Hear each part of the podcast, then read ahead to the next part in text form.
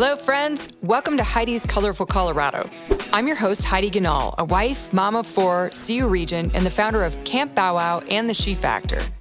With a passion for keeping the spirit of our state alive and well, I started this podcast to bring the people of Colorado together to celebrate the amazing state we call home. Come along on this journey with me as I travel across our old country roads in my vintage RV, interviewing folks that embody the true spirit of the Rocky Mountains. From the Front Range to the Mile High City to the Wild West of Southern Colorado, we'll celebrate the history, beauty, and Coloradans that make this place the colorful state it is. Each week, you'll meet people trailblazing the way for an even more colorful future for us all, making a huge difference along the way.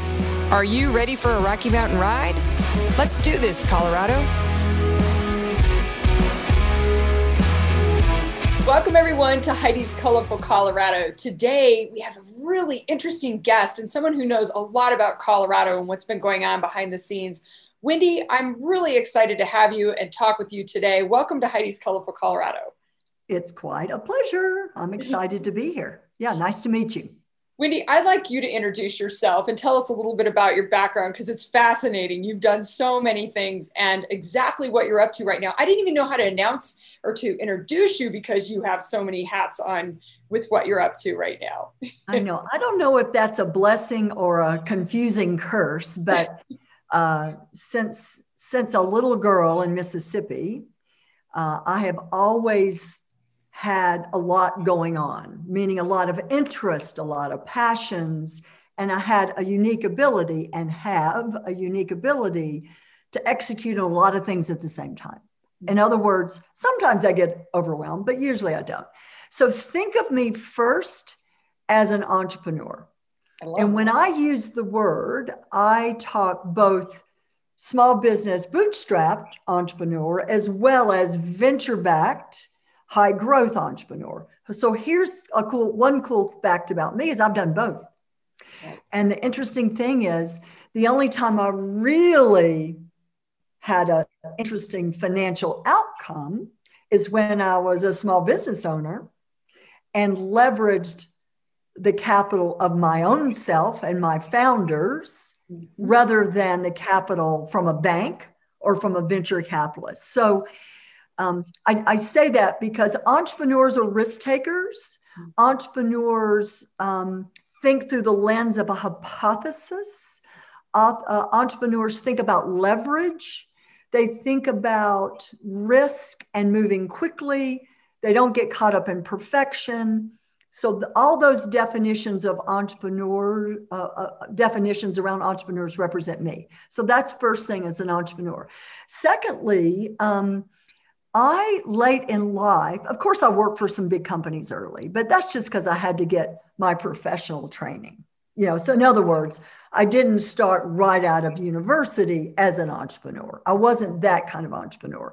I worked for very large companies one big financial services company one big cpg company and i got my professional training there because i'm from mississippi. I need i had some rough edges that needed to be cleaned up polished up and so I'm thankful for that too. But at 29, I knew that was not the world for me. Mm-hmm. And that's why I jumped into the world of entrepreneurship. So just, you know, so so that's kind of a good way to describe me. Now, late in life, this is kind of the most exciting thing. So yeah, all good. Silicon Valley, yay. Owned my own business, made money off that, yay. Travel the world, all that's awesome the most exciting time of my life is when I learned to be a community leader. And this plays into what I do now for our beautiful state, because I know we're going to talk about that.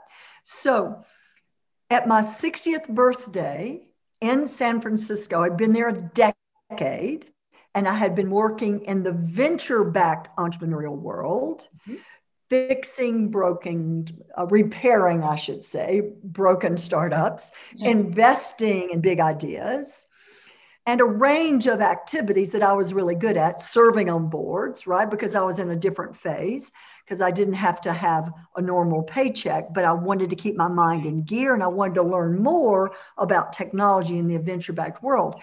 So then I fell in love with a startup. It's kind of like falling in love with the man. Sometimes it doesn't work out. but in this case, I invested a lot of money and a lot of time in this startup. Just completely was, was smitten with the founders, the idea. It was the early stages of social media.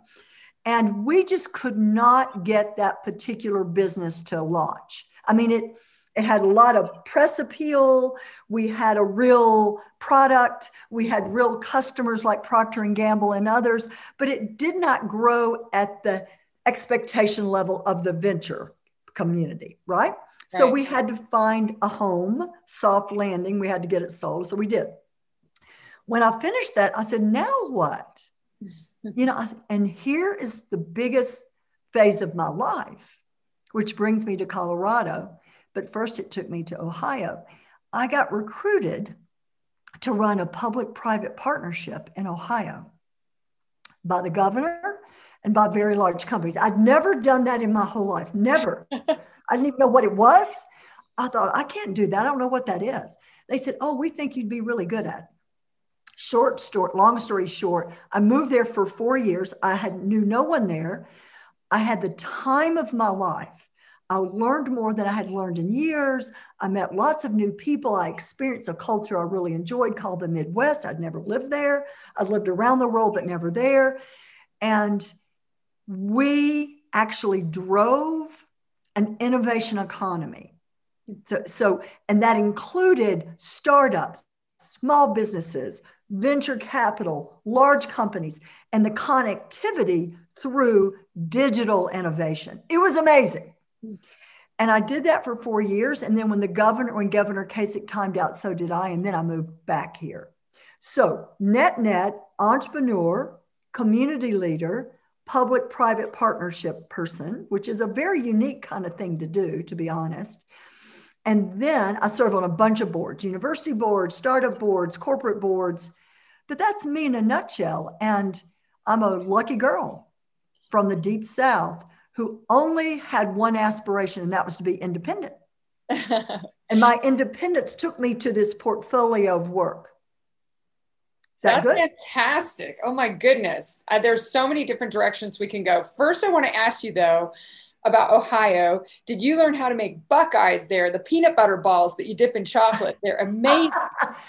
Do you know I have zero culinary capability. Me too. We're, we're similar there. but, but I had girlfriends that knew how to make those, and we had so many lovely parties on my the deck of my house over the Ohio River with those very special things. So I love. I lived in Cincinnati, which is Southwest Ohio, um, but yes, I know about that particular uh, dessert. I dated a couple guys from Ohio over the years, and both of them taught me the Ohio State fight song, took me to the Ohio State games, had a blast. I mean, the Midwest is amazing, and it's um, it's a lovely place.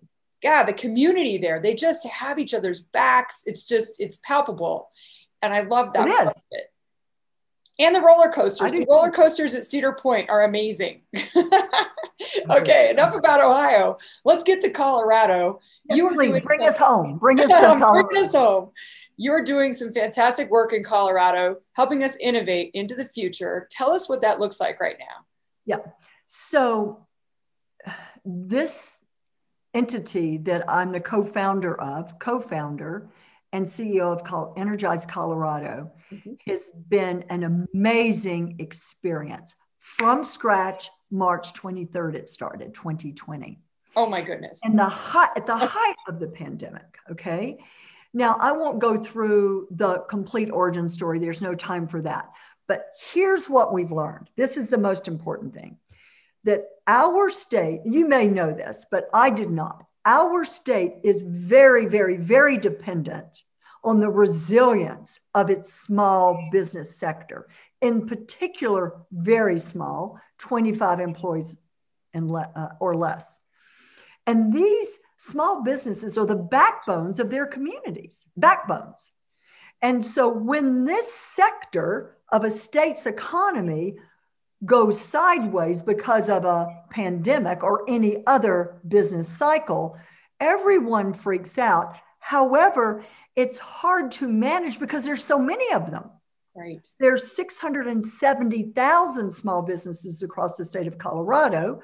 There are 250,000 at 25 employees or less. Now, that's a lot to get your head around. So, how do you begin to problem solve, meaning help them navigate through a set of crises and then stabilize so then they can drive a different level of growth and really think about resilience? Resilience is not a buzzword. Resilience is not just personal courage, it has to do with the kind of strategies a small business owner has to put in place to ensure when they build back, they're building back in a sturdier way than it was even before. So, this is very important for our state to understand because you can't just hand out money and then hand, hand out a little expertise, a little mentorship, and think, got it. Ain't going to happen. yeah. Temporarily, it might get better, but it's not going to get better. So we are working as a statewide network of volunteers. I'm a volunteer. We have 600 volunteers, about 100 that are actively engaged. So we do programs like digital readiness, helping very small businesses understand the role technology plays in growth and efficiency. And that's, again, I really understand that. And it doesn't have to be hard. This is not hard right? This is a way of working. It is the way of driving growth. So that's an example of what we help with. We also do have funding, loans, and grants. So that's also helpful. We surround those loans and grants with mentorship, also helpful, smart, experienced people providing small bits of advice free and coaching. We also do a child care accelerator to help childcare providers get innovative. So imagine about 20 different projects, both internal and external facing, that we build and deliver through partners to support the resilience and the inclusivity of small businesses so we can really build back better. But it's hard work, right? It's, well, first of all, have you ever run a volunteer organization? This is hard work. That's harder than running any business. because everyone wants to help. Coloradans helping Coloradans, and we're grateful for that. But making sure they're plugged in to mm-hmm. the thing that they have passion about. Yeah. yeah. And making sure that their expertise can be applied expeditiously so progress can be made, keeping all that going at the same time. Remember me, I can get a lot done. I'm not afraid of all that stuff moving around me, but it's still hard because you they don't work for you. Right. These are people who are volunteering precious time. So Energize Colorado is a blessing to the state, if I say so myself. It's also a blessing to me. It is the silver lining of a very awkward and difficult 16 months. I am hopeful I'm more than optimistic about our future. My note to self and to you and your listeners is that we were fragile before the pandemic, a lot more fragile than we would want to face up to. And that's pretty natural, right? Yes. I'm talking very small businesses, not big companies, right. not Western Union or DaVita or the very largest companies uh, uh, in our state. I'm talking baby companies. But baby companies don't necessarily go say to everyone, we're fragile, because right. these are generational businesses, right? We talk about that at the kitchen table, like it's been a tough day or a tough month. We don't talk about that publicly. So it's been very interesting to kind of build community in, in a time of crisis to help people be vulnerable and say out loud, it wasn't really that great before. Now it's really awful. But we are slowly coming back. And now we have talent issues because of all the benefits, unemployment benefits, and others. People are taking their time selecting their next professional spot. You know, if you're a tradesman or if you're, you know, uh, an entrepreneur yourself, you're not just running back just because now you can.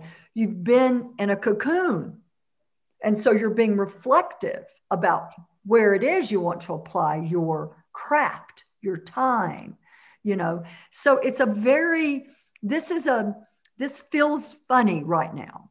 It feels like we've got money around us that we can access because of federal stimulus. It feels like we've got some programs that we can apply, but it's still, you know what, it's just a little awkward. That's how I describe it.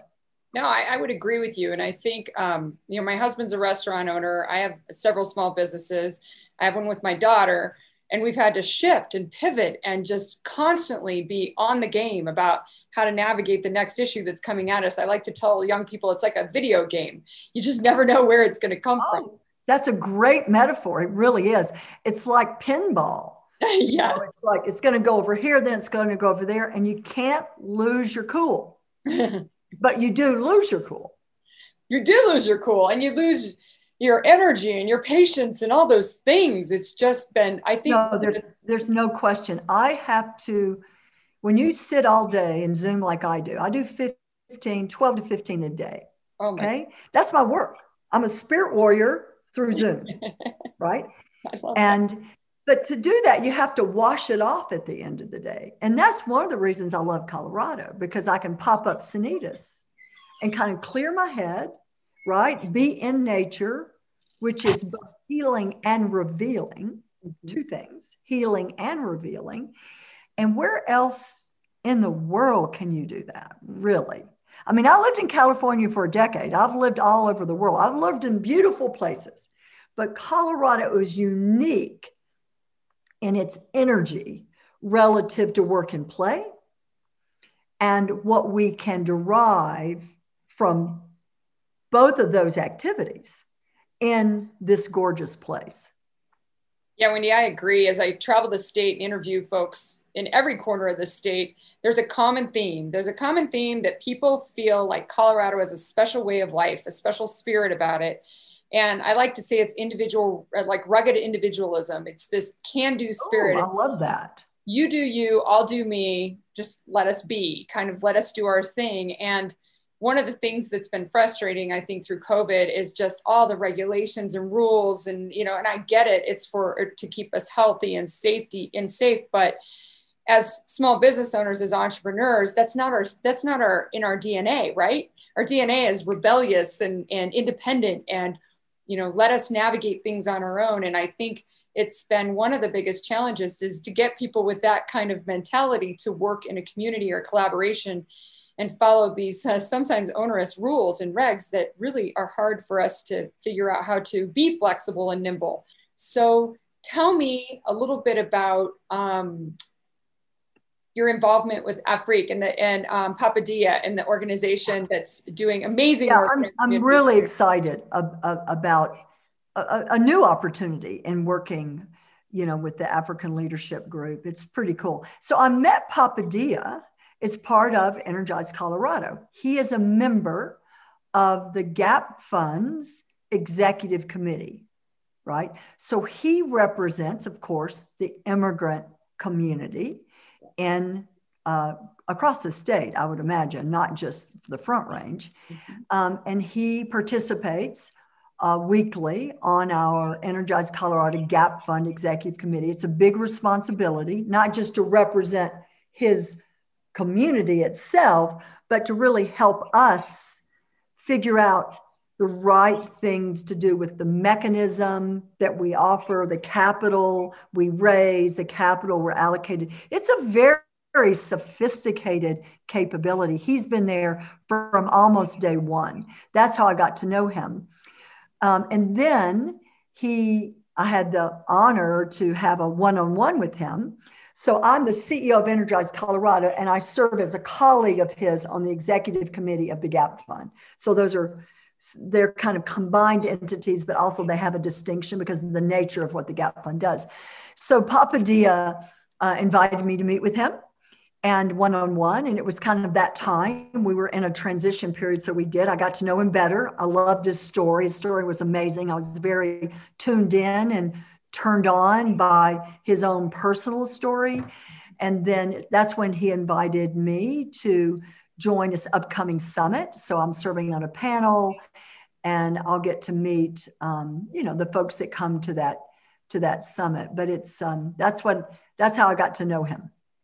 Well, and they're having some fantastic activities, including your panel in the coming weeks. And we're going to put the information on the website. We did an interview oh, with good. Oh, but just very blessed to be part of the conversation with you and Me with too. others around what they're up to.